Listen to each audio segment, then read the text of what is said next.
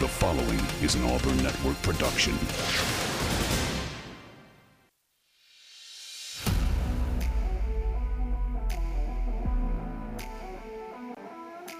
You are on the line. Live on ESPN 1067. Auburn Opelika's sports leader. Online at ESPNAU.com or on the ESPN 1067 app. To be on the line, call in at 334 321 1390 or toll free at 888 382 7502. You are on the line with Jacob Goins and Carter Byrd. You're on the line here on ESPN 1067, Auburn Opelika Sports Leader. Happy Tuesday, everybody. Hope you're doing well on this Tuesday, April 18th, 2023. I'm Jacob Goins. He's Carter Byrd with you here for the next two hours right here on ESPN 1067 for the Tuesday edition of On the Line, the show that tells you like it is and holds nothing back. A gorgeous day again here in Auburn, Alabama. Carter, I think we complained about the weather enough to where the Lord finally said, I'm tired of hearing it and I'm going to give you some good weather. It's supposed to be beautiful all week long. I love it. Yeah, it's it's So it's, it's perfect. And It's good to be back in the studio. I was not here uh, yesterday. Obviously, if you listened in, I was not here. I was on the road calling Lee Scott baseball. But don't worry, I've got Lee Scott baseball again today and on Thursday. It's a very busy week as the regular season winds up and winds down, I should say, for Lee Scott baseball. And again, that's all on AU100, AU100FM.com, and the AU100 app. That's 100.3 here in Auburn. Uh, baseball is coming down the home stretch for regular season high school baseball, and then postseason gets going underway uh, next week, late next week. So looking forward to that. But I will be uh, on the call for Lee Scott baseball this afternoon. The Warriors taking on Springwood again in games two and three of a doubleheader over at Lee Scott Academy. So I'll be here for the first 30 minutes of today's show, and then Carter will carry you uh, the rest of the way. I believe he's got some guests lined up for the second hour. So stay tuned for that, but I'll be here for the first 30 minutes. We'll talk about everything going on in the sports world because it is a busy, busy time, probably the busiest time for sports in America. And so we'll talk about everything that's going on right now in these first 30 minutes. And then again, Carter will carry you the rest of the way. Uh, but again, a very, very busy time. Lee Scott Baseball had it yesterday. I've got it today. I've got it on Thursday to wrap up the regular season. And then uh, playoffs start next Thursday. Same thing for Auburn High. Those games are on 96.3 W Lee and for Auburn High softball.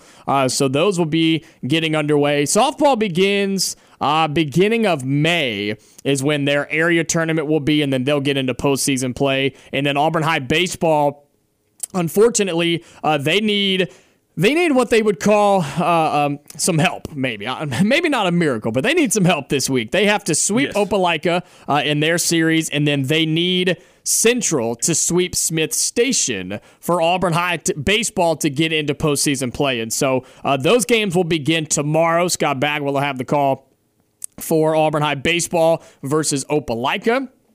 Game one tomorrow at Opelika, and then games two and three at Auburn High. So those are all on 96.3 W Lee. So just a busy time in high school sports here at Auburn Networks. But for the next two hours here on ESPN 1067, you've got Carter and I for the Tuesday edition of On the Line. Carter, I know you gave away some uh, baseball tickets yesterday for Auburn as they have a midweek game at home. Yeah, yeah, we we gave away some tickets uh, for the Auburn Samford game uh, tonight. Auburn really needs to get that one back Oh, after goodness. after what has been a pretty brutal stretch recently. We know they've been banged up. Um, it's a big one, and I promise you, um, Samford really wants this one as well. Yeah. I can promise you that because um, you, there's some history there. Uh, it's an in-state school. A lot of guys probably from in the state of Alabama that that may have wanted an offer from from a school like Auburn or Alabama. They always get up for those games. Uh, you go back to to last um, year when two of your best players on Auburn's roster Yeah. were Samford transfers. And you, I think Chase Isbell is a Samford transfer as well. I could be wrong there, um, but I imagine that there's some added motivation by Samford or uh, in this matchup. Yes, Chase Isbell is from Samford as well. Um, so Auburn's going to take the best shot from Samford they got to be able to battle through it and uh, figure out a way to get a win in the midweek because Yeah. they desperately need it. Yeah, and that's what happens a lot of times in these midweek games. These smaller schools, uh, they they get up for these because it's their they have few opportunities to take down a big name program like Auburn or or playing any team from the SEC in the midweek, and so you're going to get their best shot night in and night out in the midweek. And Auburn has already dropped a couple of their midweek games throughout this year, and so And this is a Samford team that is sitting atop its league in the in the SoCon, so that's something uh, they're they're not to be taken lightly. They've they've played some big name schools too. When you when you look at it, they've they uh, played Mississippi State earlier this year. Uh, they had a three game series actually with LSU. Uh, they they already played Alabama. Like they've they're a battle tested bunch. Um, they haven't had a bunch of success in those games, but they've done well in their own conference way. How about this? This is super random. Sorry to go off on a tangent here. They have, when Auburn plays Samford the second time in May, May 9th, they play a midweek game. That weekend after, Samford has a random, random three game set against Kansas, against Kansas. yes, that is extremely random. But hey, I don't think Kansas baseball is anything spectacular. You don't really hear about Kansas baseball a whole lot, but hey, good for Samford You getting their shot. don't. Good for them for getting their their shot at, at a big name school. I don't know if you'd say and consider Kansas baseball a big time program, but uh, yeah, Auburn playing Samford tonight in the midweek, and so uh, we were uh, very fortunate to be able to bring some tickets towards your way, and so we appreciate you all uh, listening and calling in yesterday. Stay tuned, Auburn baseball at home this weekend uh, versus Mississippi State, so we uh, may or may not have tickets to give away later on in the week, so be sure you stay tuned for that. And so you got high school baseball coming down the home stretch. You've got college baseball, which uh, is really in the heart of things right now. It's just a busy time for sports. The transfer portal wide open right now in college football, and spring practices continuing to roll on, and spring games happening all over the country over the next week or so. Uh, how about the NBA and the NHL? Both of them are in the playoffs now. Thankful uh, for that. And starting this past weekend, uh, you've got NBA playoffs, NHL playoffs, and good thing about us here on ESPN 1067, we get to bring you quite a bit of those of those NBA playoffs, and Oh, so yeah. uh, we've got games all week and weekend, and so really excited uh, to bring you those. Uh, we've got just so many great matchups uh, all postseason long. And when it gets down to the NBA Finals, we'll have all of those games here on ESPN 1067. Uh, we are very, very uh, glad and fortunate. One of the great things about being an ESPN affiliate is we get to we get to bring you those, and so Yep. we have some really good games. I kind of give you a rundown of what's coming up this weekend. Weekend uh, starting tomorrow, you've got the Lakers and the Grizzlies game two. How about the Lakers being up one game to nothing on the two seeded?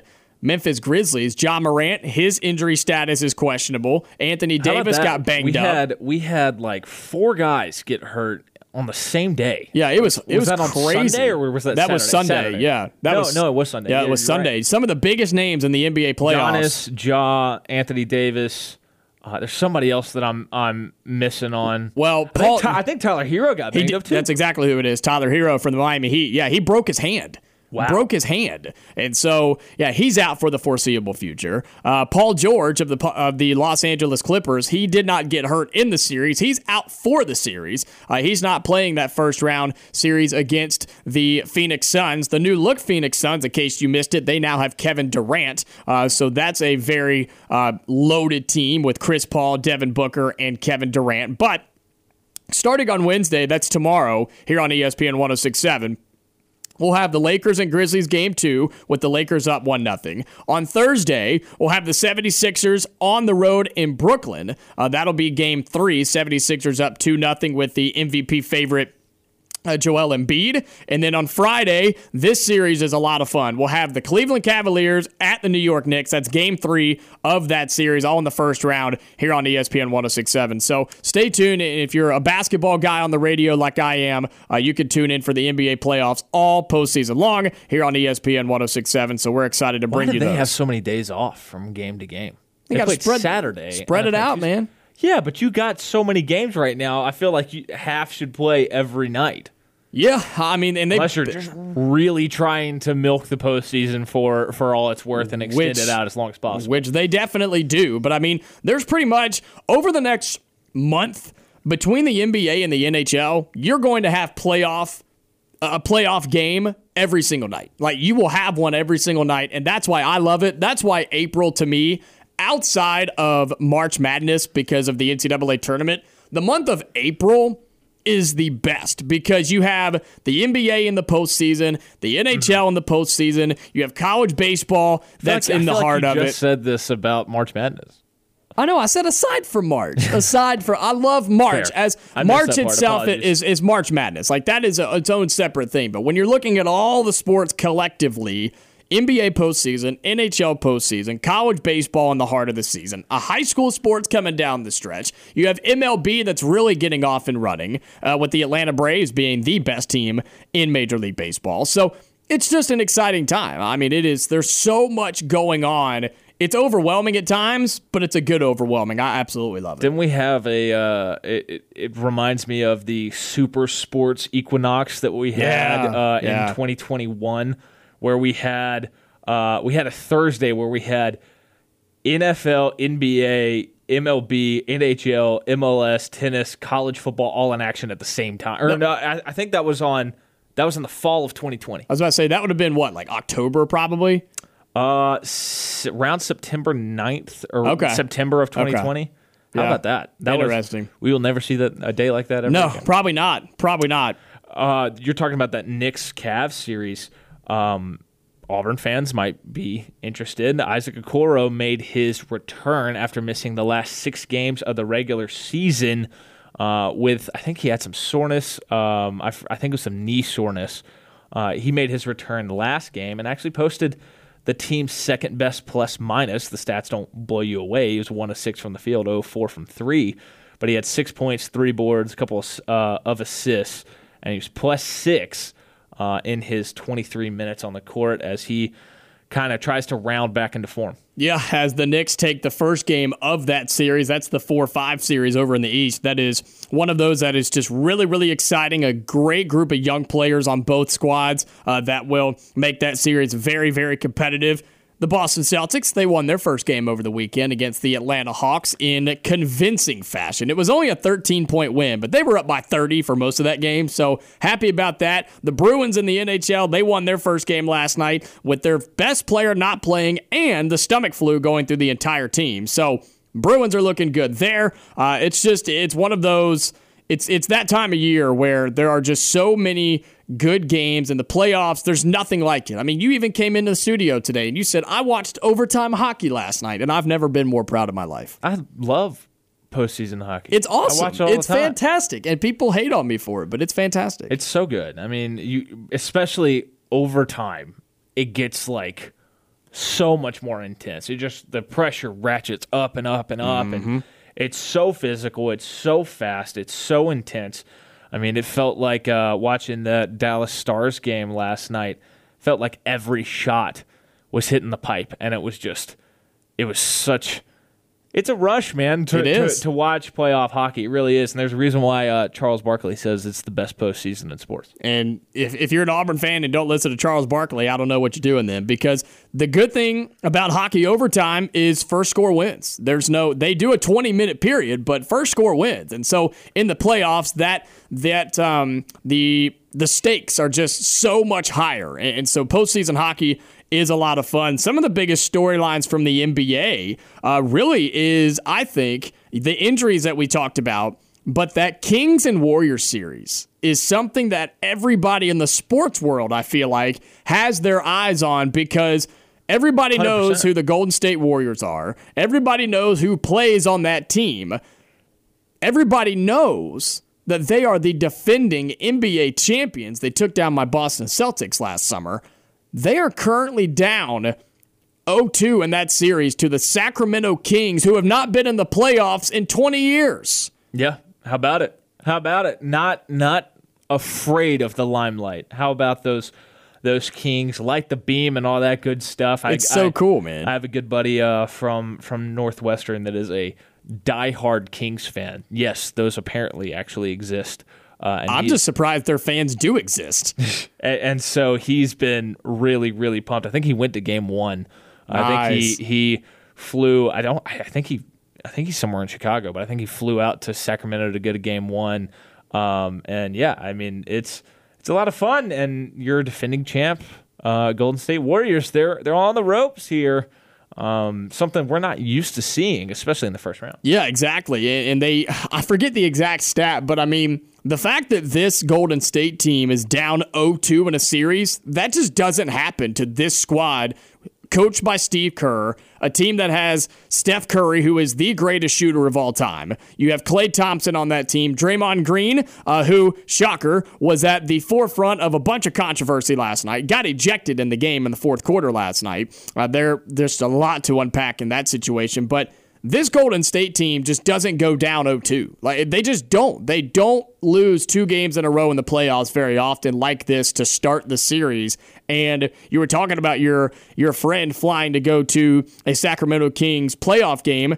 That's a once in a lifetime experience for them. To Yeah. go to a playoff game for the Sacramento Kings. It's it's sort of a joke, but it's sort of not. like that team has not been in the postseason in like 20 years. So uh, good for them. And they're, the atmosphere in Sacramento right now is unbelievable. It's unbelievable. Somebody wrote, uh, I think, an article uh, after the first games of these series. Um, have you ever seen the the rom com How to Lo- Lose a Guy in Ten Days? Yeah. Do you know who who in that hypothetical movie, the hypothetical world, who matches up in the NBA Finals? The Knicks and the Kings. and they're That's both right. currently undefeated right now in the postseason. So we are a little bit, a little bit uh, closer to seeing that potentially play out. I mean, I wouldn't completely write it off. You've got the Kings who are what the three seed in the West, and the Knicks who are the five seed in the in the East. So it's very possible. And yeah, they're three and zero combined. The Knicks are two and zero, or the excuse me, the Kings are two and zero after last night, and the Knicks are up one zero on the Cleveland Cavaliers. If there is a scenario where where the Knicks and Kings play for the NBA championship this year, I feel like Matthew McConaughey and Kate Hudson have to show up to, to a game in Madison Square Garden. Think about the names that would be there for that, including those people. I mean, there's just Well, no, because they're the two stars of that yeah, movie, yeah, they would have to. and they and they go to the game. Guaranteed they would. Guaranteed they would 100% show up. You, you, I feel like uh, it would build up more and more and more as we as we went, and they you would they would have to feel the pressure to actually show up to that game. Well, everybody jump on the train. We are all officially Knicks and Kings fans throughout the playoffs to try to make a reunion happen of a movie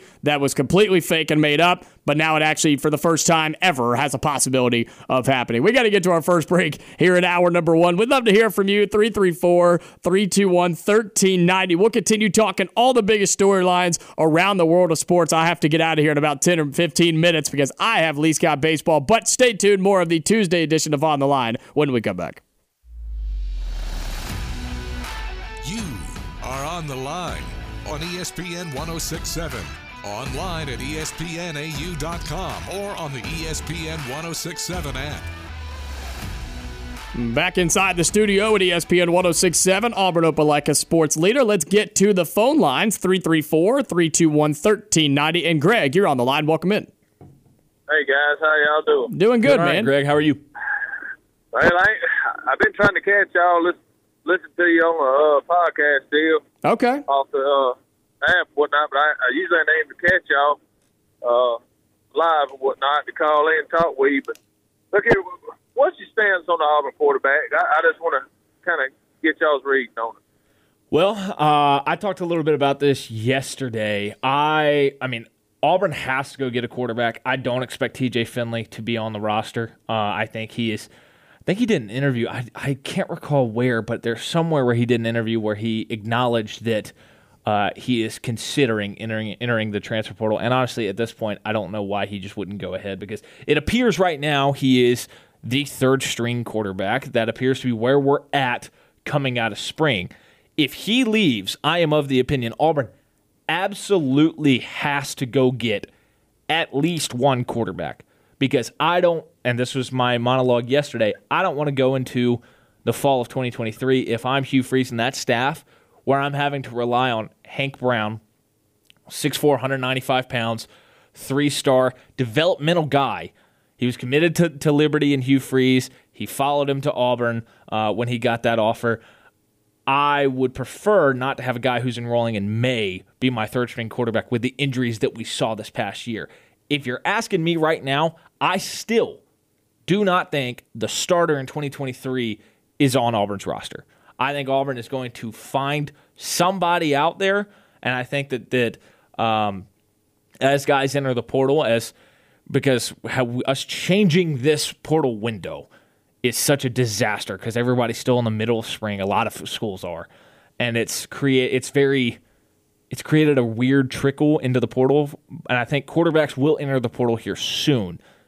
Once guys start entering the portal, I expect Auburn to be after at least one. I think two. Let, me just throw let me just throw a little little food for thought out there. Okay. Uh, so I'm on. First of all, I'm gonna let you know that I, I, I respectfully disagree. I think Robbie Anderson is your quarterback in this scenario. Uh, I think that if you get the grad transfer that McCall kid, I think you take it, right? Mm-hmm. And, Yep. and it's gonna be it's gonna be between you know uh, Robby Ashford and him. Uh, Right. Now here's another scenario you got right here. All right? Finley, I don't care if he. uh, Be honest with you, I think he ought to go. Uh, I can't. If it might have been a on three guy that he uh, did an interview with, but the kid needs to go. Look, if you, you get a problem with competition, somebody said you start. Okay, well, just because you the starter don't mean you stop. I seen a five yard pass. that I could have kicked it to the guy better than he threw it. Whatever. Fair. So, and I'm gonna go from there though. But now, say this scenario right here comes out. Now, this is where it gets tricky, and I don't know what you do. I mean, I you, you kind of got to take your chance on him uh, if it comes up. I don't know if it will, but what about this kid? Let's say this scenario here. The guy from Texas, uh, the backup quarterback at Texas. Uh, you, you already got the Ewan guy, whatever his name is. You got a man that's sitting over there. The other guy that's in there with it had a pretty dang good spring game. Say he hits transfer portal. Auburn goes after him. You take him if you get a chance to take him. What's that do for the kid out of Arkansas, Walker White? I mean, what's that do for a lot of things? I mean, that that right there might blow up your stuff. Because I mean, this kid's a redshirt freshman. We're talking about pretty good kid. So I mean, in my situation, I'll be honest with you. I don't see who you can go out there and get right now that's going to make you a 10 win team, in my opinion, uh, besides somebody like maybe a, a McCall, they can just throw it all over the daggum field. Uh, All right, so when, when you're talking about Texas, the quarterback, are you talking about Maalik Murphy? yes, I believe that's him. Yes. Well, let me let me say, yeah, let me say this about yeah, he he looked good, and let me say this: I think if Auburn has a chance, and I think they will, uh, if they have a chance to go get an experienced quarterback in the portal, whether it's one year, three years, five years in the portal of experience. Auburn has to take that chance, whether it's a guy from Texas or, or a guy from anywhere in the country.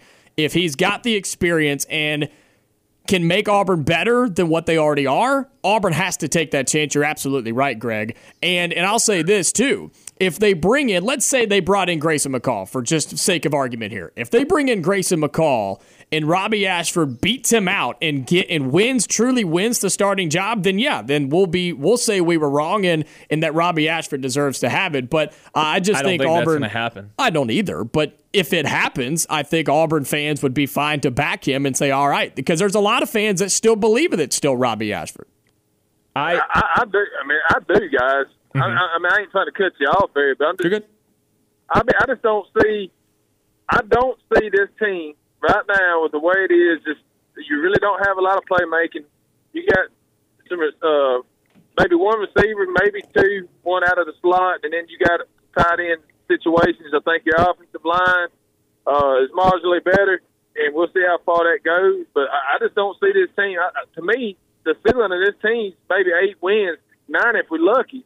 Who are you going to get out there that ain't going to implode your whole quarterback situation going forward for what you're trying to build? You dang sure don't want to lose Walker White.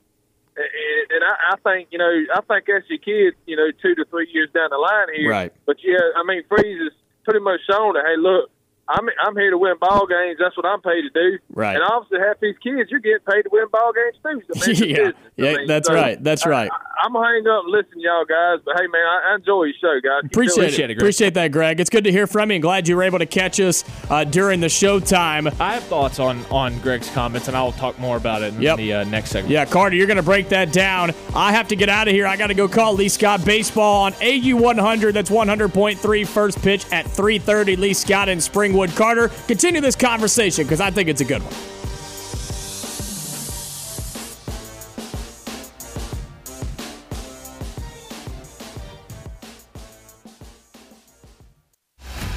You are on the line with Jacob Goins and Carter Byrd on ESPN 1067, Auburn Opelika's sports leader.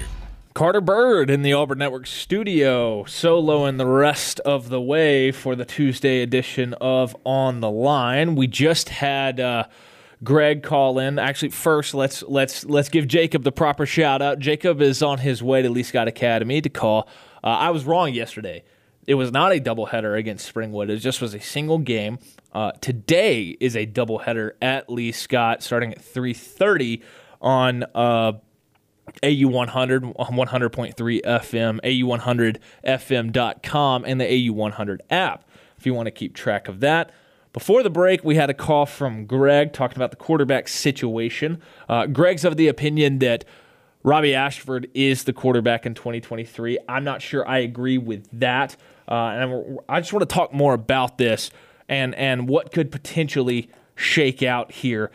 I think there's going to be more quarterbacks hit the portal than people realize, or at least uh, flirt with the portal. Um, maybe, I mean, look, it's this is the game in 2023.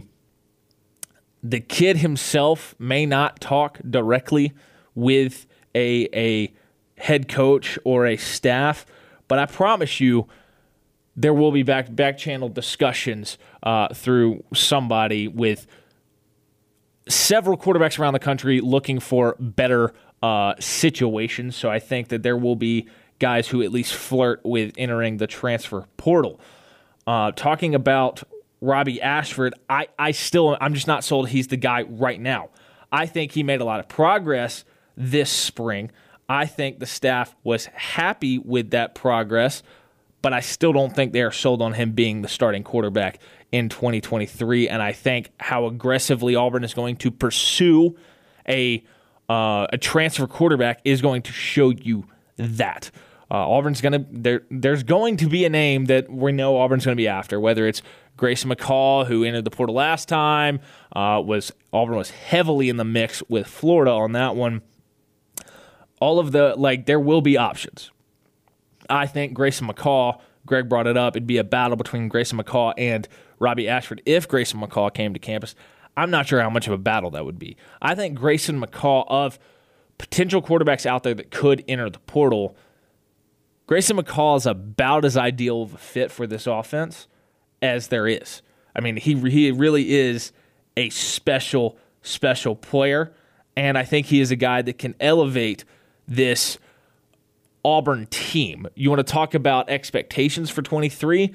I think right now the expectation needs to be seven and a half wins. I think that that's fair for 2023 with the current state of the roster. You have an easier schedule.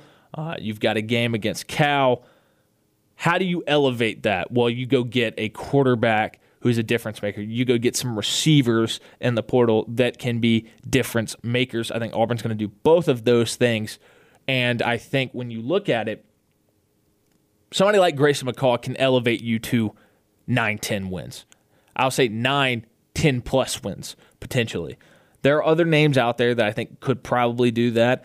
Uh, I mean, I haven't heard anything about them hitting the portal, but I mean, I mean, think back to if the current version of Bo Nix was on this roster, this is a 10 win Auburn team. I firmly believe that. With the development that Bo Nix showed in one year with Kenny Dillingham at Oregon, it would be night and day from what we saw last year. I agree with with with Greg that TJ Finley I just don't think he has what it takes to be a Power 5 quarterback. much less an SEC quarterback, much less an SEC West quarterback. I just don't think it's going to work out. And I think he is probably evaluating his options right now. And I think if if if he had to make a choice right now, I would bet he'd probably go in the transfer portal. Now, Greg also brought up you don't want to do something that could jeopardize your quarterback room going forward, it could blow it up or upset people. Okay. Robby Ashford, let's let's let's talk about Robby Ashford because I don't think Robby Ashford Robby Ashford is somebody who can go in the portal.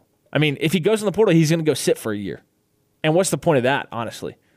And like I've I've he's already missed his window for his free transfer with a new coach. So if he transfers, he's already used his one-time transfer. So he'd have to sit. Robby Ashford's not going anywhere. I don't think you have to worry about that. Holden Geriner, that'd be a little different. Although I do think I do wonder if the progress made over the back half of spring has him wanting to stick it out a little bit. Because as of right now, I mean, if Auburn goes and gets a one year stopgap guy, what does that really change for Holden Geriner? He was already expecting to be a backup. He was already expecting, I mean, at best, he was expecting to be the second string quarterback. I guess at worst, he was going to be third string. So, I mean, what does that change for him? He, he waited out for one year. If it's a Grayson McCall, or if it's somebody else, if it's a one year guy, I don't I don't know how much that would change things for Holden Geriner. And Greg brought up competition. I don't view Holden Geriner as a guy who's afraid of competition. I don't view that at all. And that brings us to Walker White, which is who Greg was worried about. If you bring somebody in and his example was a hypothetical Maalik Murphy, the the the redshirt freshman um, backup quarterback. I guess he's running third at Texas. Big guy, six foot five, two hundred thirty five pounds, and he had a, a, good spring game this past week. And I tell you what, probably had a better spring game than Arch Manning because I watched all the Arch Manning throws. Um, he looked like a high schooler. He looked like a high schooler. I mean, that's there's no other way way to cut it. But Maalik Murphy was a four star coming out of high school, top 180 guy. I wonder if you have a guy like that enter the portal and Auburn were to go land him. How much would that really affect Walker White? And and I talked about this a little bit yesterday. I think Auburn fans right now are so quarterback starved. They want great quarterback, good to great quarterback play, elite quarterback play so badly because we haven't seen it at Auburn since 2017 when Jarrett Stidham put it together a little bit in that year, 2018. Thought his first game against Washington was the best game we saw him play. I came out of that game and I said, "That's that's the kind. The numbers weren't, weren't groundbreaking, but watching the passes, I was like, that's the best game he's ever played. And then he regressed from there. Think that's a Gus Malzahn issue. Bo Nix, we didn't see the development that we would have liked in his Auburn career. I think that that is again a Gus Malzahn problem and a Bryan Harsin problem. And I think, I mean, we can trace a lot of things back to a Bryan Harsin problem. But it's been before that for elite quarterback play or great, good to great quarterback play. I guess you could say 2014 Nick Marshall as far as being a passer. 13, he, I don't think he was a good passer. I think he was an above average passer, I guess, but he was elite with his legs.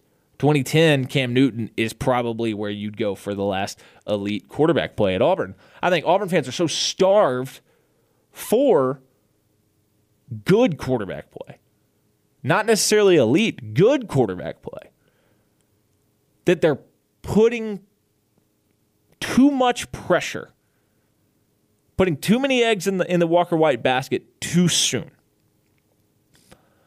Because kind of like what I'm saying about Hank Brown, I know that they're different.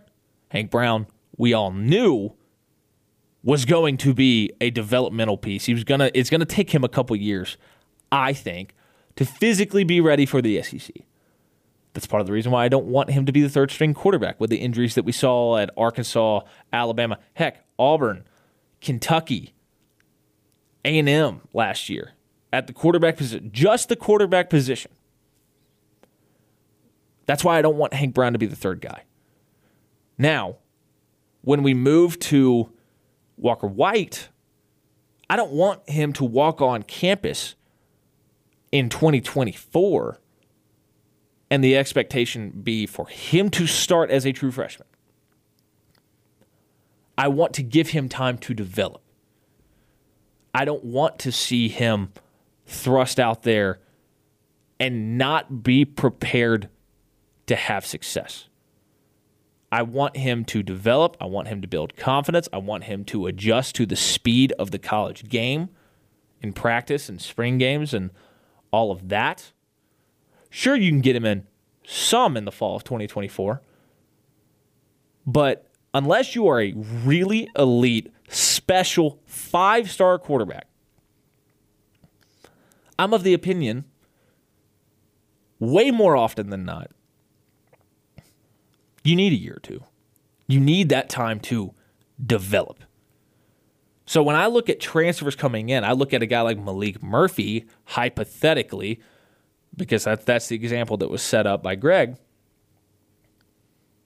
If Walker White's going to be the guy in two, three years, how much does Maalik Murphy really affect that? I mean, if Maalik Murphy comes in and plays really well and exceeds expectations and develops under Kent Austin, under Hugh Freeze, under Philip Montgomery, three really good quarterback coaches that do a great job of maximizing the talent of their quarterbacks. In three years, I don't expect Maalik Murphy to be on the roster. I would hope that he's been developed enough. He's got the size, he's got more than enough size. I would hope that he develops enough to where he's going and playing pro- professionally. He's playing in the NFL. If that happens, I don't think that affects Walker White. I, I don't think bringing in a quarterback right now, regardless of year in the transfer portal, really affects Walker White.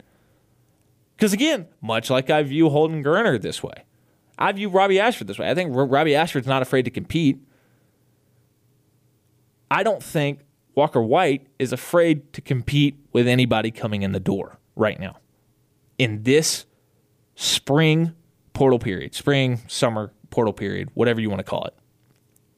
I don't think Walker White is afraid of that. I think he's he's shown you who he is. He's a guy that loves Auburn. I mean, he's recruiting more than any commit I've ever seen, and that includes Damari Austin, who is about as good at it as I've ever seen. He's recruiting everybody to the extent that I made the joke last week that maybe he comes off a little too strong to some of these guys. But um, I don't think bringing in a quarterback drastically affects this quarterback room.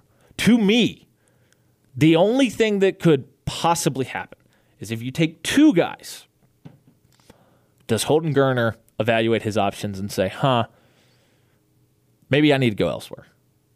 It's getting a little crowded. That's the only thing I can see. But I don't I don't think going and getting a quarterback in this portal period is going to affect this quarterback room all that much.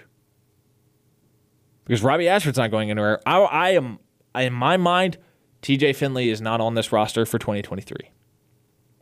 Until it's me one of those things where Missouri, like, show me, like, show me that you're going to stay.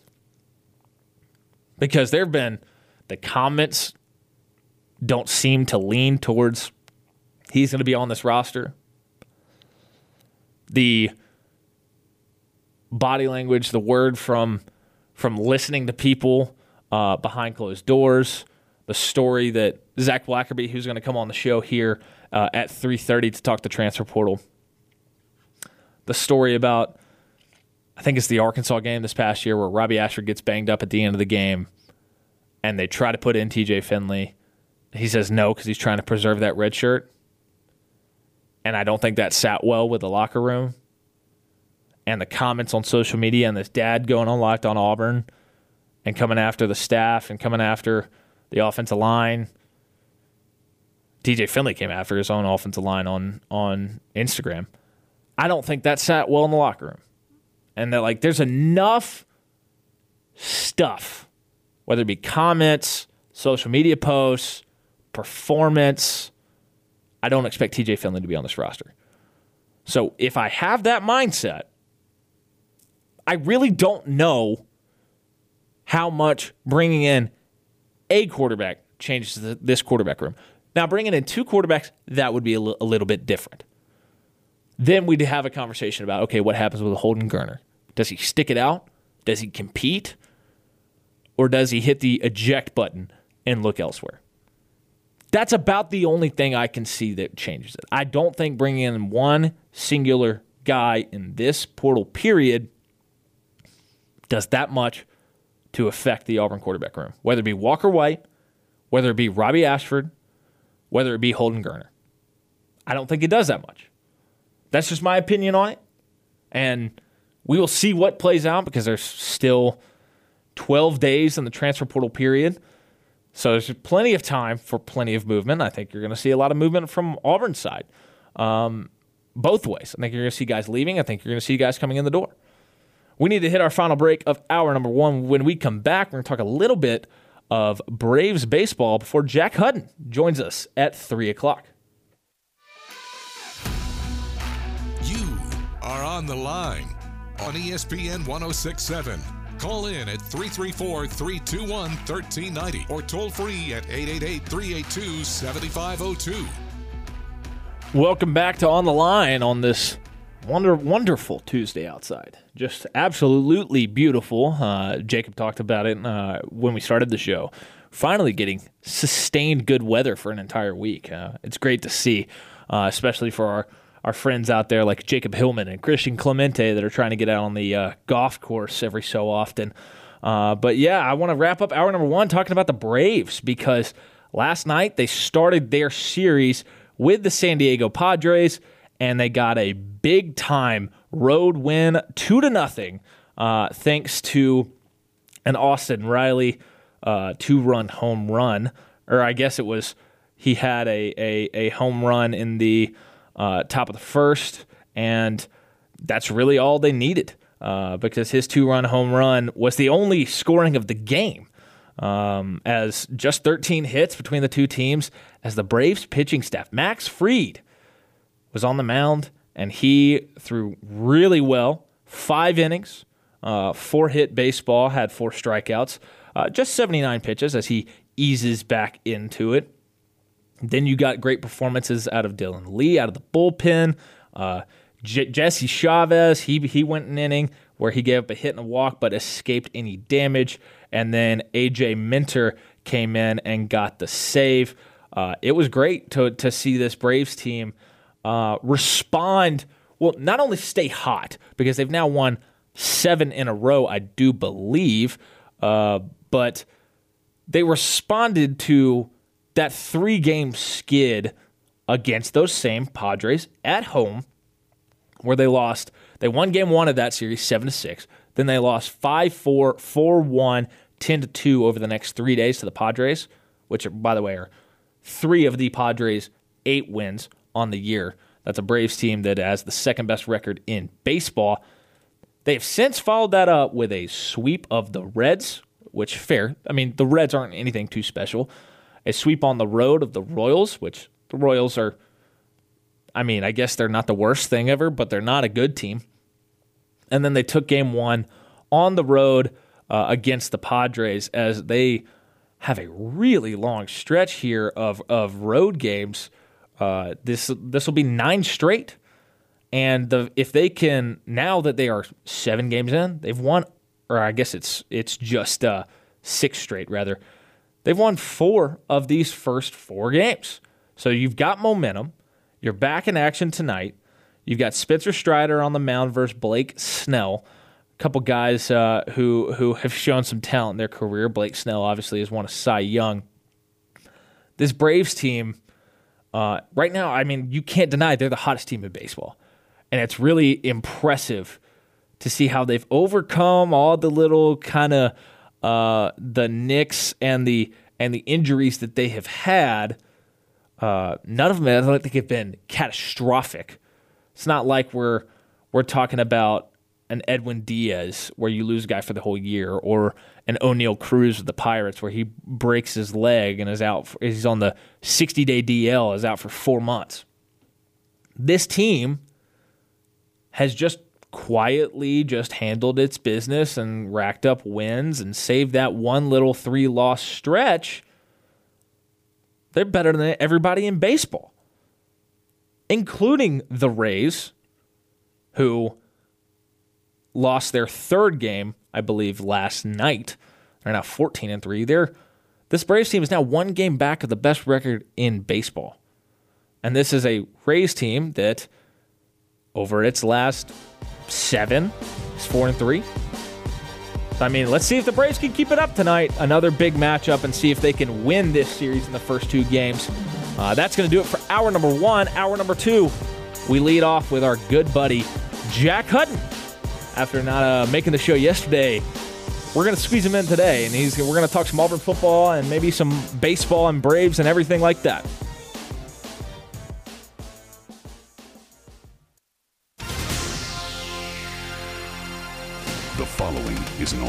Network production.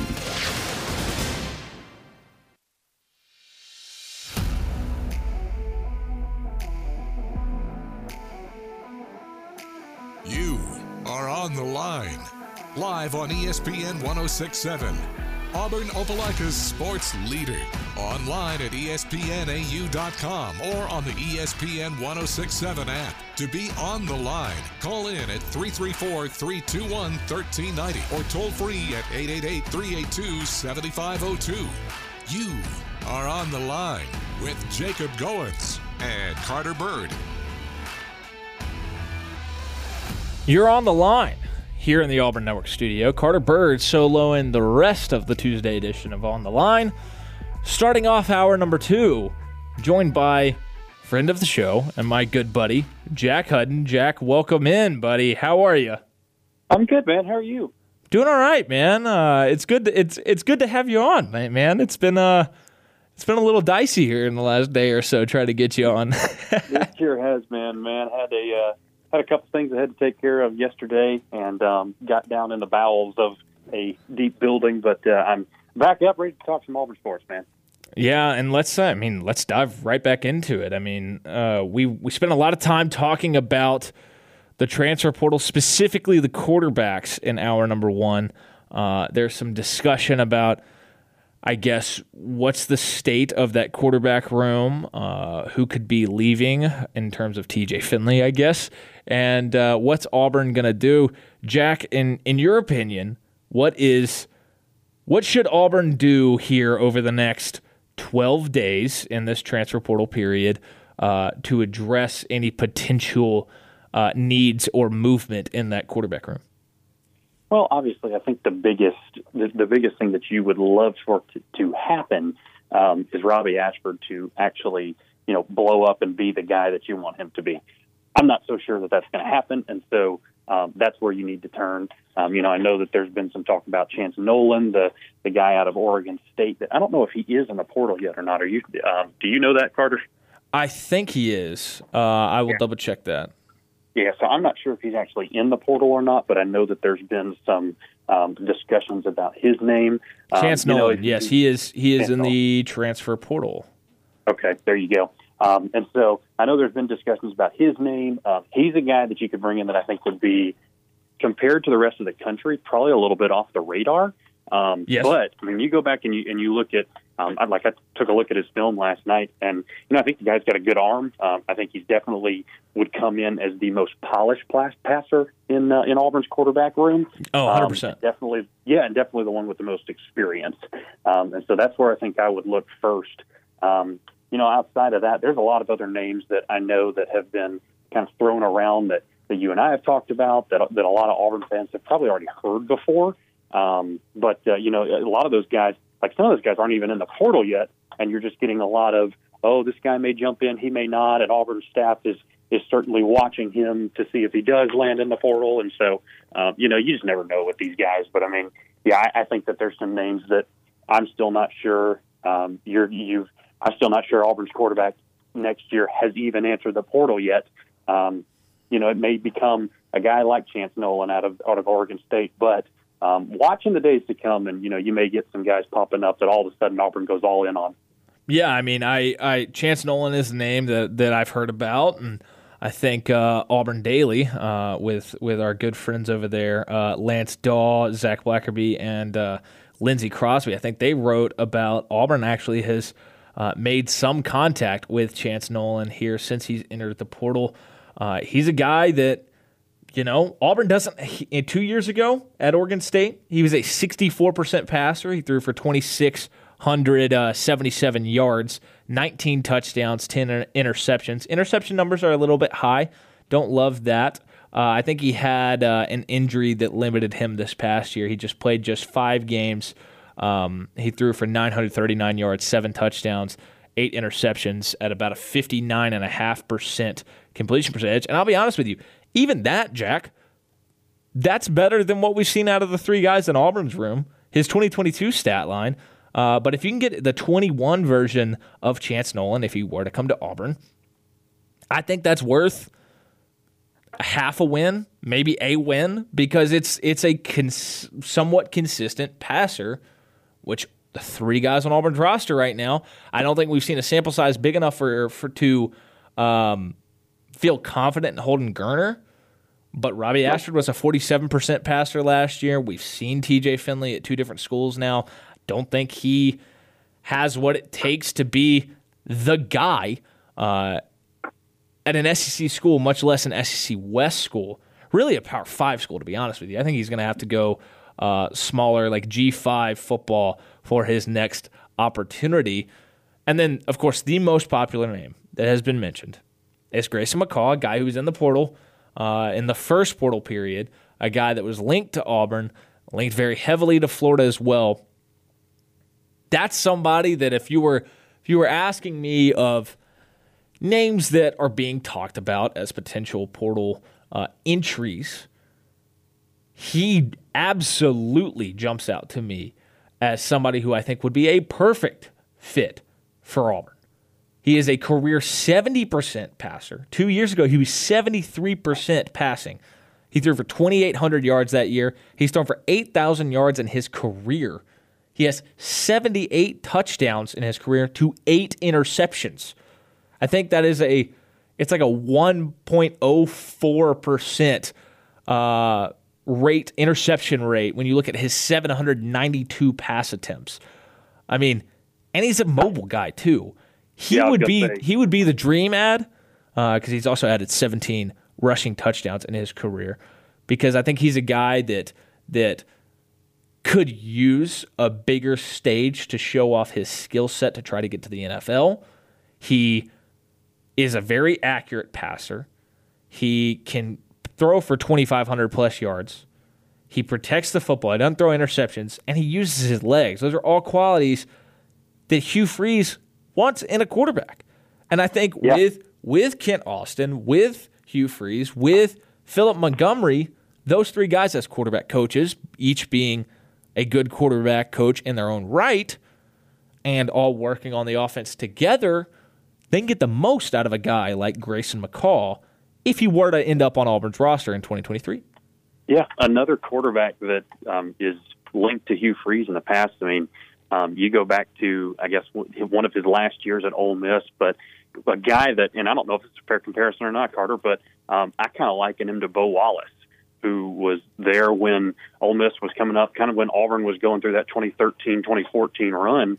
Um, you know, you remember that game in Oxford in 2014. It was it was kind of characterized as the game of the century at the time. Auburn was number three, Ole Miss was number four, um, and Auburn comes in and, and beats them, but not to the not to the chagrin necessarily or not because of anything that, that Bo Wallace did. He kind of ran up and down the field on Auburn, um, has a big arm. And, uh, you know, I think that that's kind of who I would liken that to. Um, you know, McCall is going to be a bigger guy that can run, um, and he, he can he can use that skill set, but he's he's kind of a passer first.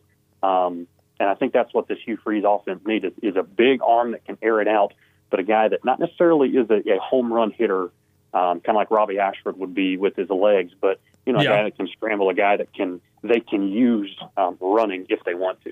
Yeah, I mean, I I don't hate that comparison. They're similar in size. Uh, Grayson's about an inch shorter and seven pounds lighter, based on what I'm looking at.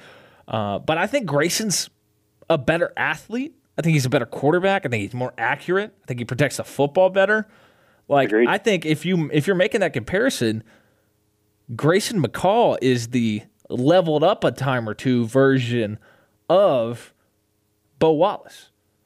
And and Well, I, and I think he could be really really special in a Hugh Freeze offense. Yeah, and I, I think I agree with that.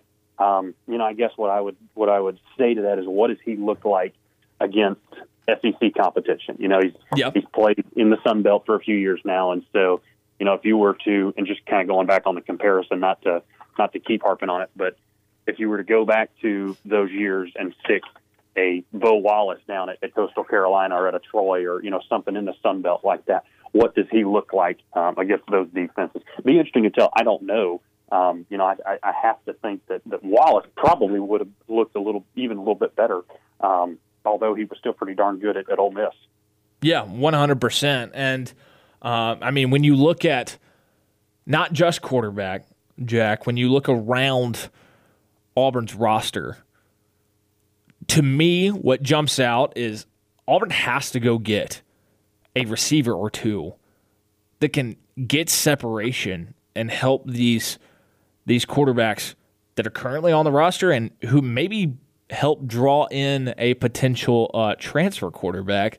Um, because right now, outside of Camden Brown and Ja'Varrius Johnson, there's not a lot of guys that you feel confident about. I mean, Ja'Varrius Johnson's really the only proven commodity on this Auburn team. He led the team in receiving yards last year, which, I mean, is not saying a lot. He had like 400 receiving yards. Uh, Camden Brown is a guy that has gotten a ton of buzz. It certainly seems like he's running in that wide receiver one spot. How vital is it for, for Auburn to add a receiver to go along with that quarterback to help him along in 2023? Well, I think it depends heavily on um, you know what what does Auburn get from the guys that they already have here, and you know they've already had a spring to develop and to kind of look over their roster. Um, you know, if you, if you look through the room, I mean, you got a ton of talent out there. You got um, Rivaldo Fairweather who comes over from FIU, who's listed as a I think he's going to be listed as a tight end, but he's definitely going to play more of that slot receiver role. Um, you know, I think that that's somebody that you may be able to count on, and, and you don't know yet because he hasn't been under the lights um, at an SEC school. But um, you know, he's a guy that you may be able to count on um, as the season kind of kind of gets moving along. Um, you know, you've got guys who have played significant snaps. Uh, Malcolm Johnson Jr. is, is still kind of lurking around in that room, and so you know, again, you've got guys that have some some talent and snaps. What does it look like uh, for this staff, and do they feel like they can get the production they need to out of these guys?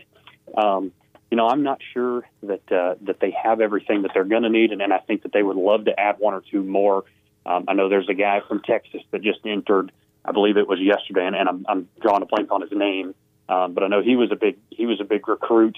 Um, there's a TCU guy, I believe, and again, not can't remember the guy's name, um, but I think he was a former four, five star in 2022. And so, you know, there's there's talent out there, but as somebody mentioned the other day that, that I heard, the football transfer portal in college football, at least, is not necessarily a hey, go get a game changer. I mean, maybe you got a few guys in there like that, but it's mostly a depth builder for college football. It's a little bit, bit uh, different in college basketball, just because you've got guys coming up from mid majors that are ready to play on that level. In the SEC in college football, it's really difficult to get guys from those group of five schools that are physically ready um, to take on that task. And so you know, I don't know. Um, it's going to be interesting to see. They, uh, they're, I'm sure that they're going to offer a couple more guys um, as we keep moving in this portal season.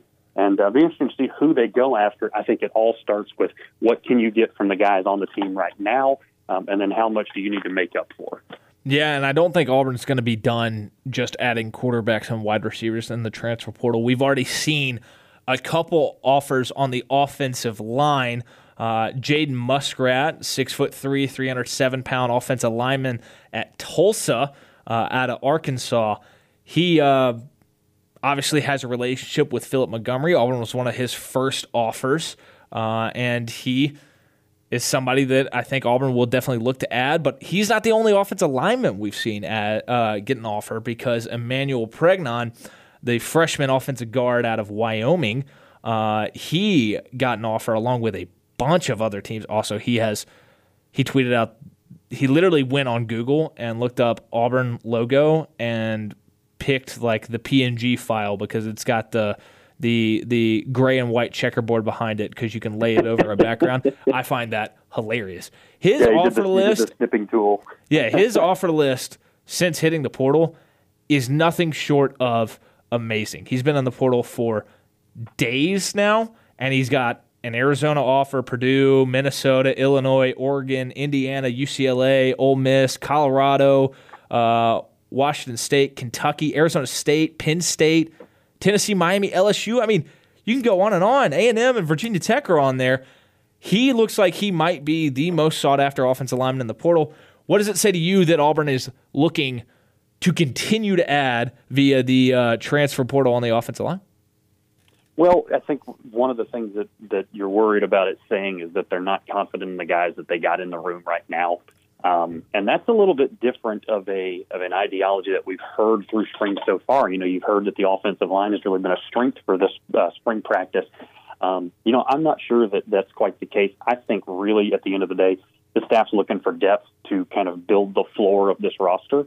Um, and the more guys with experience and, and you know just talent in general that you can get to come on board, um, you know that raises, like I said, that's the floor of the talent in the room. And I think that's where Auburn lacks, um, as opposed to the Georgias and the Alabamas of the world. You know, you've got pretty highly ranked guys on your team in those large spots. You know, you, you bring in a guy like Keldric Faulk, who was a top 100 player. Um, you know, Duron Reed's going to join this team. Um, you know, you got guys all over the field that were pretty highly ranked out of high school, but you know, you're you're you're going against you know your your twos and threes are three star guys, and and they're lowly they're low ranked three star guys, whereas the Alabamas, the Georgias, the Ohio States of the world, those guys are you know top 200 recruits that Yep. are playing behind five star recruits, and so you know that's all about just raising the talent level, the floor of your talent level in the room, and I just I think that's what this staff is doing rather than a belief that they're not good enough on the offensive line yet. I think that they are trying to build depth, um, but it sounds like they're they're pretty happy with where the offensive line is through camp so far. Yeah, I, I when I look at this, I think I I look at these two names as potential options at that right guard spot at one of the two guard spots. And I think I mean if both want to jump on board, you take both. And I think I mean I think Pregnon, I think he would have a chance to start. Uh, as soon as he walked on campus, because I think he's that impressive. I was watching some clips of his film, uh, and the offer list would uh, seem to imply that as well. I think it's certainly interesting. We've seen not a lot of movement in terms of Auburn adding portal players. We've seen them um, lose a couple guys. We've seen Tar'Varish Dawson and Jeffrey M'ba of the last week. How big are those in terms of losses, and how does that affect Auburn's strategy moving forward via the portal? Well, I think it's more of an image loss more than anything because um, a guy like Tar'Varish Dawson was is somebody that the fan base was really excited to see. You know, he's a four-star recruit that came in that um, had really good speed, had really good reviews out of high school, was a three-star, committed to Auburn, and then for some reason didn't get the the Auburn bump down to um, you know below that line. He actually went up in the rankings, which was different for Auburn fans for that time. Um, but you know, Tar'Varish Dawson, I think, is a guy that he'll certainly be missed in terms of depth, but I mean, he, he really hasn't been a major contributor for this team yet. I mean, what's what's what's his highlight at Auburn? It's the catch from the slot that he made last week in the 8A game, or how many Yeah. weeks ago that was. Um, so I, I'm not sure in terms of production, you're, you're going to miss a whole lot there. Um, you know, I think in Jeffrey M'ba, that's probably a guy that was more potential, um, I think, than Tar'Varish Dawson. I mean, you know, you and I were watching, I think, the Mississippi State game last year and saw him just bull rush the offense, the, the left tackle for Mississippi State. Um, and we kind of looked at each other and went, there you go. There's your Nick Fairley play that, you know, obviously we're not calling him Nick Fairley and he's going to be anything like that. But that's what you need on the defensive line. You need a guy who can take up some double teams, um, you know, who can essentially wreak havoc whenever he wants to, is a good way that I think a lot of coaches refer to it. I think M'ba has the potential to be that guy um, and could be that somewhere else. And I think Auburn was was kind of grooming him to be that. Um, so so it's a potential loss, I think. But um, again, you know, there's there's not a whole lot of production there when you look at what he's done at Auburn yet, and so um, hard to really say. Um, I think that Auburn can make it up elsewhere. I think they're going to have to do it through the portal, but um, you know, I I think that that'll be done fairly easily because these guys really haven't had a lot of production at Auburn. Yeah, I mean, I 100% agree with you, Jack. Are you are you free to stick with us for one more segment? Yeah, I can do one more. All right, we're we're gonna hit a break. And we come back, we're gonna talk a little bit uh Auburn baseball, maybe uh, some basketball as well. You are on the line on ESPN 1067, online at espnau.com, or on the ESPN 1067 app. Carter Byrd in the Auburn Network studio on this Tuesday on the line edition, joined by Jack Hudon on the phone. Jack, we spent a lot of time talking about uh, football and the transfer portal, specific a bunch of offense, uh, and then so, some of the losses that Auburn's had in the portal already. I want to transition to basketball because Auburn's got a bunch of scholarships to fill still. They've had a bunch of guys on campus. Uh, Ben Middlebrooks, the Clemson transfer, I think he just uh, may have committed to NC State. He was on campus this past weekend. I think NC State was able to offer him more playing time. Uh, I think you've got Chaney Johnson uh, on campus this weekend. Um, when you look at the addition of Denver Jones, what more does this Auburn uh, basketball program need to add for you to feel good going into the 23 24 season? Well, I think you need a few things. So Denver Jones is obviously a huge part of what you're needing. Um, he's a six-four guard that can shoot, and Auburn has needed that for some time Yeah. now. Um, so you, you know you check off just a huge box there when you're talking about Denver Jones. So um, you know I, I think that Auburn really doesn't need. Um, I I don't think they really need any more guards, but I think what they do need is a three, and then they need three depth. Um, you know, you're looking at if you're looking at um, basketball positions, just you know, point guard to center, one, two, three, four, five. I think that Auburn has just about every other position. I think they have just about a two deep at every other position, and that three is just kind of barren. I mean, you got Chris Moore there who can kind of slide into that role, and then I guess Jaylin Williams in a pinch can do it, but you know, you're you're probably not going to have um, Allen Flanigan back, and so there's a three position that you got to go get. So I really think that Auburn has got to go um, pretty hard for a couple of these guys. I think um, if you can get a star, um, a guy like I think Matthew Cleveland um, from Florida State is going to be. Um, you know, he's already been really good at Florida State, and I think you know getting on a team that can compete for a championship just kind of fuels his competitive fire even more. Um, you know, if you can get a guy like that, then and I know Auburn fans and you um, might might even hate this, but I really don't hate the idea of having a guy like Devin Cambridge back from Arizona State um, in that backup three role. I think he brings some energy. I think he would bring a, I, I guess, a know-how to this offense um, and, and really this defense. I mean, he he understands the expectation that the Auburn coaching staff has, um, and he understands what they're trying to do. And so, I don't necessarily see the harm in, in bringing a guy like that back. I just don't think that that can be your feature guy if you're going out to get somebody because I mean, you know, Devin Cambridge is going to be what he is. He's about a 30% shooter from three on a good day. Um, you know, he shot well from the field last year at Arizona State. What does that look like when he gets back into the SEC? Um, I don't know, and and I think that that's something that the staff's going to have to figure out. But um, I think you got to go get a a guy that you think can be a star at the three, And then I think you need a good backup that can provide you some energy. Outside of that, maybe you go get a four. I think um, obviously Chaney Johnson is the guy that they're looking at for that. I think that Auburn's in good shape with him, and um, once they get him on campus, I believe that's Thursday. You know, if you can get a commitment from him, I think you've just about locked up your four spot. Um, but from there, you know, I think that's where Auburn goes is get a, get a main guy at the three, get a backup three, and then go get Chaney Johnson and make sure you build that post out. Yeah, I mean, I, th- I think Auburn definitely has uh, room to get creative with this roster. Uh, Matthew uh, Cleveland, Chaney Johnson, another name that I think is um, starting to pop up a little bit. It's a guy like Jaylon uh, Tyson out of uh, Texas Tech, um, a guy, another bigger kind of guard that can play that three role if you if you need him to. Uh, I think that there's certainly options for this Auburn team, and I think it's certainly going to be interesting to watch uh, what what takes place. And you know, I mean, as crazy as the basketball uh, portal has been, I mean, we've seen Arkansas land five guys already. I expect uh, things to pick up sometime soon here for, for, for Bruce Pearl and company.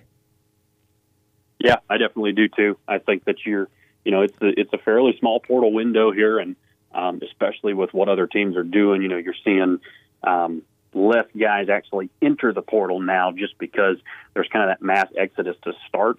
Uh, now you're about to start seeing guys commit and come off the board.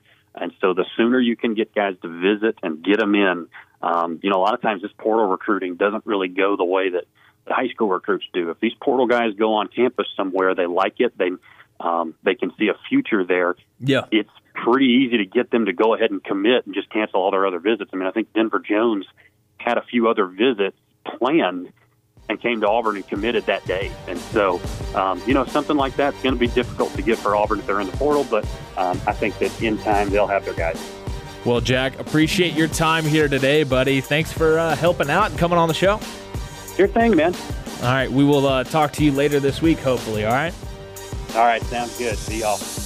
Coming up, we got uh, Zac Blackerby from Locked On Auburn joining the show. You are on the line with Jacob Goins and Carter Byrd on ESPN 1067, Auburn Opelika's sports leader.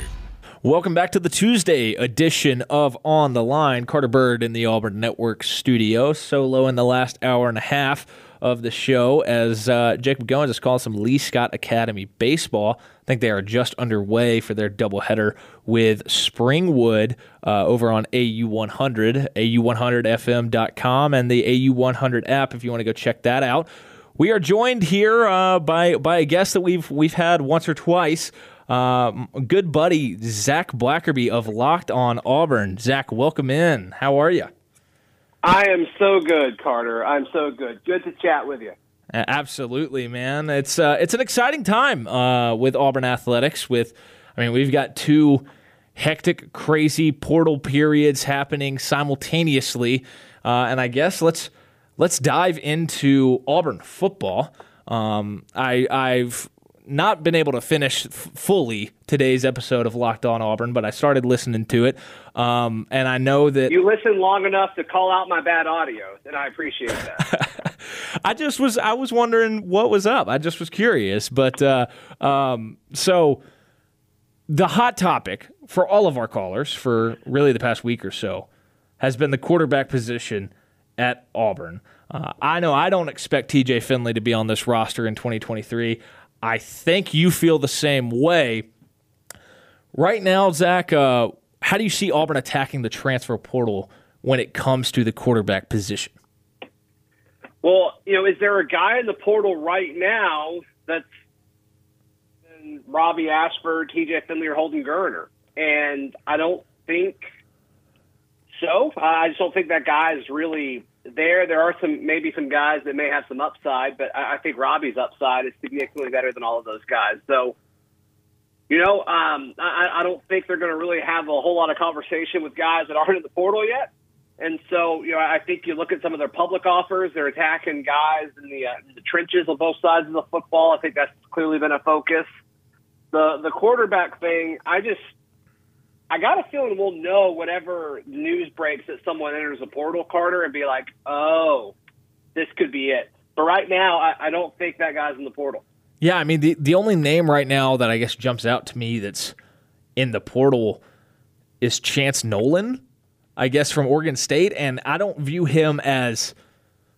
I mean, I guess he could be an upgrade because you look at those 2021 stats. He was a 64% passer, did throw a lot of a lot of interceptions, um, but it is a transition from the Pac-12 to the SEC. I'm not sure there's a uh, a true difference maker quarterback out there right now, and I tend to agree with you. Uh, you brought up the the trenches. There have been a pair of offers, at least, that we know of uh, that have gone out. I know you're really excited about one of these guys, Emmanuel Pregnon. Um, when you look at Auburn and how they are offering offensive linemen, are you viewing this these two offers to to Muskrat out of Tulsa and Pregnon? Are these guys that they're offering to come in and start immediately, or are these those potential depth guys? Because it seems to have been uh, a question mark about what does this offensive line look look past the sixth or seventh guy. Yeah, yeah. I think Pregnon, and you, you look at what he did as a true freshman last year at Wyoming. He played all of his snaps at right guard. I think he's the best player in the transfer portal right now. I'm very high on him and what he's able to do at you know a six uh, six six three hundred and ten ish pounds freshman All American at Wyoming, Carter. I think there's a lot of value to that. And so, uh, you know, I, I think that he's probably a guy that starts over Jeremiah Wright Tate Johnson. If he were to come in, I think he's probably an instant starter. He's going to come in and learn the offense quickly and earn it. But I mean, he's he's on a path to be a future NFL player. I, I just think he's really, really good. I'm really high on him. Then Jaden Muskrat, like you said, the offensive lineman, specifically the right tackle out of Tulsa. I think is a little bit different because one, I, I think it kind of depends on how the staff views him. Like, what position is he? Well, the offensive coordinator was his head coach last year, and mm-hmm. so they put him at they put him at right tackle. Is he a right tackle in the SEC? I don't know. I don't know. At six three, three hundred, you could see him being a tackle or a guard. I think that's kind of you know uh, depending on how you want to use him. Um, you got to think the relationship is there. And mm-hmm. if Muskrat does come and he, he they kind of slot him as a tackle, I think Auburn needs a tackle off the bench. I mean, the odds of Gunnar Britton, Dillon Wade, his former teammate, by the way, I, I think the odds of like both of those guys not ever missing any time, I think that'd be an anomaly. I mean, just offensive linemen get hurt, especially in the SEC. And so, you know, who's that first guy off the bench at tackle? Probably Izavion Miller right now. And I think I like Jaden Muskrat going into the season a little bit more than him. Was told by uh, multiple folks close to the situation at Auburn that Izavion Miller, they like him.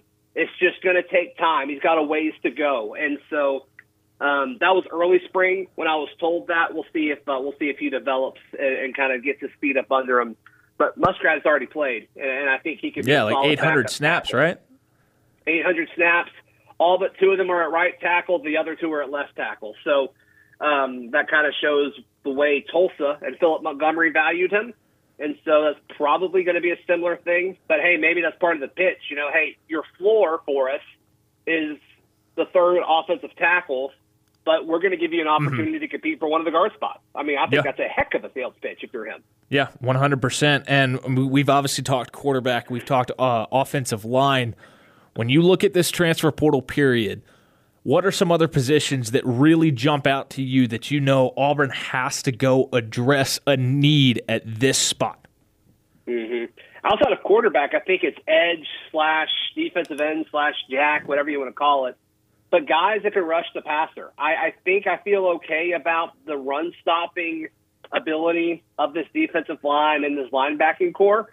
I don't think the pass rush is going to be there because I think a lot of you know the success of the 2023 Auburn defense is okay, Keldric Faulk. We need you to not play like a freshman. We need you to play like a five star pretty early, and it's just hard to make an instant impact as a pass rusher in the SEC as a true freshman. I'm not saying he can't do it. I'm just saying a lot of really talented dudes have not been able to do it. It's usually their redshirt freshman or true sophomore season mm-hmm. where they really get the ball rolling. So I think that's part of it, and I, I think the staff believes in Keldric Faulk uh, more than Elijah McAllister long term. And you know, I, I think by you know the time week seven, week eight of the season, I'm curious to see what the market share of snaps look like at that position. But I think it's thin. I, I don't think they feel particularly good about any of the other guys in that room. I mean, Dylan Brooks has just like disappeared, and, and you know the other guys are young, so we'll see how quick they can get going. But I, I think both the Jack linebacker spot and then that strong side defensive end with Jeffrey M'ba leaving. Uh, you got Marcus Harris that's kind of played most of the snaps that defensive end spot, and then M'ba was kind of behind him. But what we've seen in the second half of spring was the ascension of Mosiah Nasili Kite, the transfer from Maryland. It sounds like he's kind of the backup three technique and the backup defensive end right now. Mm-hmm. And I think if you went, you know, maybe you go out and get some other guy that can kind of do a similar thing. Maybe that kind of bolsters the depth because we haven't heard as much about Lawrence Johnson as I thought we would, the transfer from Purdue. But still, I I think you got to get guys that can rush the passer. I think Auburn's missing that. Yeah, 100%. And what about a position like wide receiver where, I mean, it's been a while since we've seen really, really good receiver play at Auburn. I'd make the I'd make the argument you got to go back to 2014 when you had Duke Williams uh, and Sammie Coates on the team at the same time. Right now, you feel pretty good about Cam Brown. You know Ja'Varrius Johnson is a known commodity. Past that, it feels like a lot of question marks. What are your thoughts about that position? Yeah, yeah. I just don't know how you fix that position at this point of the year. I think if you were going to really revamp that, you would have had to do it like you did the offensive line in the previous transfer period. I mean, I think your wide receiving core at this point is who they are. Um, you know, and, and I'm not convinced how much this staff really loves where they are in all of this. I, I don't think they. I mean, I think they're even kind of skeptical of Nick Mardner. You know, really the only receiver that they've brought in. So we'll see. You know, I kind of expected more out of Koy Moore at this point. Can he kind of crack that rotation? We've heard mixed things, mostly good things about Jay Fair. Can he crack the rotation? What exactly does that look like? But you know, still, I mean, we said this Carter going into last year because it's pretty much the same receiving core. But you can talk yourself up about a lot of these guys, a mm-hmm. lot of them. It's still just all like theory until they actually do it and produce. You know, it's all theory. It's all assumptions. It's all speculation. And the talent we all think is there, right? I don't, I don't think that's a crazy thing to say that you know Auburn has five or six guys that are really talented. Um, but you know, also like I think going into spring, we all expected Landen King to do a little bit more, and I think he's in this weird thing where, you know, he was a tight end, and then the old regime asked him to be a receiver, and like I don't think he is a receiver, and I Yeah. know that makes a lot of people upset because we all love the upside of like what Landen King represents. But I just don't think he's a wide receiver. I think he's, you know, uh, a guy that's probably in the wrong position, and it may be too late in his development to revert him back to a tight end. Um, Yeah. But you know, I, I just thought he would kind of break through at this point, and the fact that he hasn't, I think, is a little concerning. Yeah, I, I agree with you there. I think that, that that turned out to be a little bit of a uh, mistake and a setback for Landen King that I don't think he's really recovered from. Transitioning to basketball, we know that in this transfer portal period, we uh, Auburn has lost Chance Westry. Uh, he just committed to Syracuse. Yohan Traore. Uh, we know Wendell Green has is going pro. They've added Denver Jones. What does he bring to the team? And then how do you see Bruce Pearl and this staff attacking the rest of the portal period and filling out this roster? Well, they've got plenty of uh, they've got plenty of scholarship spots. I mean, they could almost get a guy at every position group and still, you know, have room scholarship wise. They may do that because I think they need depth at a lot of different positions. Um, but Denver Jones, I think, offers a lot, and I think you know the addition of Aden Holloway is extremely exciting. It's probably your one and your two, but you need your backup one and your backup two. There's a lot of smoke around Devin Cambridge. I don't know if I'm fully buying that, Carter. I'd actually like to hear your thoughts on that, but I just don't think it really makes sense unless everybody's just cool doing a backup role thing, and maybe he is. Maybe he is. I don't know. Yeah, I'm I'm I'm confused by that one too because I felt like part of and I've I listened to Bruce do an interview. Uh, I think it was during the Final Four weekend. I think he did an interview with Barstool, and in the interview, he talked about how he went to Devin and he said, "Hey, the way our depth chart works out, I've got 20 minutes for you played 20 minutes this past year. I've got 20 minutes for you again. That's all I have. What do you want to do? Devin left for Arizona State for a bigger opportunity. To me, I don't view him as your starter at the three, and it'd be confusing to see him come back to Auburn to potentially be a backup three. And I'm, I just, I don't love the shooting that we saw in his career. I don't trust him to put the ball on the deck and and go to the rim. He's a great athlete. He'll block a lot of shots. He'll have a lot of great dunks. He'll have a lot of highlight plays. I'm just not. Sh- I'm not pumped about bringing him back to play the same role that he had previously played. Yeah, no, I'm, I'm there with you. I'm there with you on all of that. So does that make sense? I don't know. But hey, you know, if, if you told me Devin Cambridge was like the tenth guy, you know, I, I would take that. Yeah, one one hundred percent. I mean, if if he's uh, a in the rotation but down the bench a little bit, like I'm hundred percent fine with that. Uh, but in terms of how how can Auburn address the fact that, well, I mean, when you look at Bruce Pearl's uh, recent history, they have not shot the three well in recent years, and they've really been a pretty brutal free throw shooting team. And who are some names that Auburn fans should keep an eye on? You know, the the Cleveland guy, the former FSU guy, I think that's exciting. Um, outside of that, Carter, I'm going to be honest, I haven't followed it super closely. I've been looking at a lot of the football stuff, but you know, I think that's a guy that has a Johni Broome type impact um, on this roster, and I think that's probably a position group where they really need some help. You know, that three four kind of you know role. But outside of that, man, Carter, I'm going to be honest with you, I haven't followed basketball as close as I have football. I got you. I got you. Well, uh, you you obviously have a lot going on. Locked on Auburn, uh, Auburn Daily, Braves today as well. That's that's new since the the last time Yeah. we talked to you. So so uh, where can everybody keep track of you and everything you've got going on?